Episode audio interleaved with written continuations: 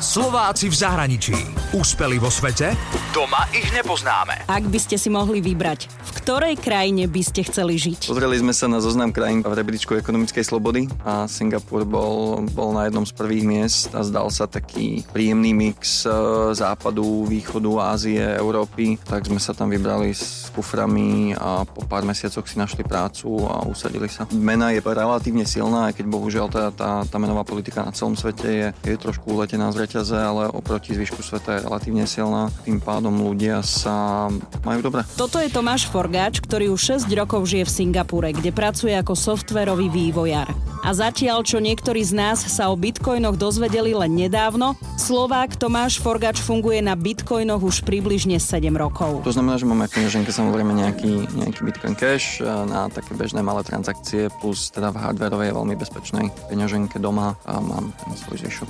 To je aj taká iná peňaženka? Áno, je to česká firma z okolností, ktorá priniesla niekoľko inovácií do sveta kryptomien, pôvodne bitcoinu a majú hardwareovú peňaženku, ktorá sa volá Trezor a je to veľmi bezpečný a zároveň veľmi pohodlný, užívateľský, priateľský spôsob, ako držať veľké množstva, ľubovoľné množstva kryptomien, aj keď človek nemá nejaké technické pozadie. Len na doplnenie, Bitcoin je nezávislá peňažná mena, ktorá je navrhnutá tak, aby nikto, vrátanie jej autorov, záujmových skupín alebo vlád nevedel menu nejako umelo ovplyvňovať či falšovať. Tomáš Forgáč sa narodil v Bratislave a ako sám povedal, nevyštudoval nič ale pracuje ako softverový vývojar a od roku 2013 verejne rozpráva o bitcoine a kryptomenách na medzinárodných konferenciách, ale aj v médiách ako BBC či Financial Times spustil jeden z prvých systémov predaja bitcoinov s používateľmi na štyroch kontinentoch a pracoval na rôznych projektoch s kryptomenami. Mnohí ľudia zrazu získali pocit, že, že im niečo uniká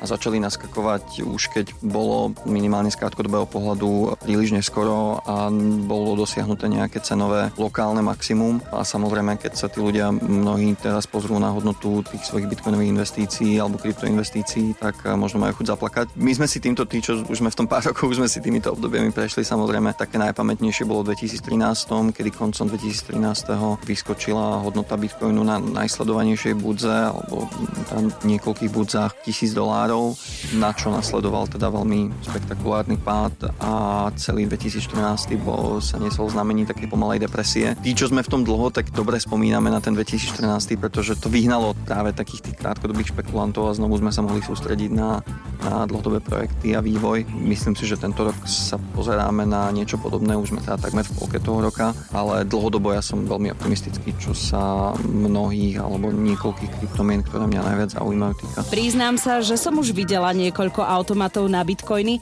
ale ani mi nenapadlo použiť ich. Tomáš mi vysvetlil, že si môžeme vytvoriť sporenie, zaplatiť kávu, ale aj kúpiť letenky. A dokonca niektoré internetové predajne už takisto ponúkajú možnosť platenia bitcoinom. Prahe napríklad funguje takéto centrum, kde sa platí iba kryptomenou a stavia sa také aj v Bratislave. Ale treba priznať, že zatiaľ sa úplne naplno nedá fungovať len na tejto mene, pretože všetko je ešte vo vývoji. Slováka Tomáša Forgáča som sa opýtala, či ak chcem investovať do kryptomien, či musí mať veľa peňazí, ktoré do nich vrazí. Nie je problém aj so 100 eurami vstúpiť. Moji rodičia a mnohí moji kamaráti sa dostali k bitcoinu práve cez také nejaké menšie čiastky, desiatky, stovky eur. A niekto môže dostať bitcoiny ako svadobný dar. My sme dostali, Vy ste dostali? svadobný dar, áno, od kamaráta. V úvodzovkách fyzické bitcoiny sú to teda fyzické mince, ktorých e, sú tie súkromné kľúče uložené za nejakým hologramom. A tým pádom, ak by sa človek chcel tej hodnote dostať, e, tak by ten, ten hologram a tú mincu musel zničiť. A je to možno jeden z najhodnotnejších svadobných darov, ktorý kedy kto dal. Ak sa už rozhodnete investovať do kryptomien, Tomáš radí rozdeliť si svoje peniaze. Ak majú pravidelný príjem, úplne najjednoduchšie je podľa mňa povedať si, koľko percent zo svojho ročného príjmu chcem eh, do domien investovať, rozdeliť to 52 a každý týždeň posielať peniaze na teda tú budzu a do tých kryptomien, ktoré som si povedal, tým pádom ma netrápi nejaká volatilita, netrápi ma, že tento týždeň je to vyššie, budúci týždeň to bude nižšie, ten priemer sa mi nejako vyhladí. Asi by mal byť človek trpezlivý, keď chce vstúpiť do sveta kryptomeny. Presne tak, príliš veľa ľudí do toho skáče, lebo počuli niečo od suseda. Už je to takéto obdobie, kedy keď vám o tom hovorí taxikár, tak už viete, že treba a buď naskakovať alebo z toho, z toho odísť. Napríklad, keď Tomáš dostane výplatu, tak časť peňazí využije na to, na čo musí a za zvyšok kupuje bitcoiny. Úspeli vo svete? Doma ich nepoznáme. Slováci v zahraničí. Na Exprese a na www.express.sk.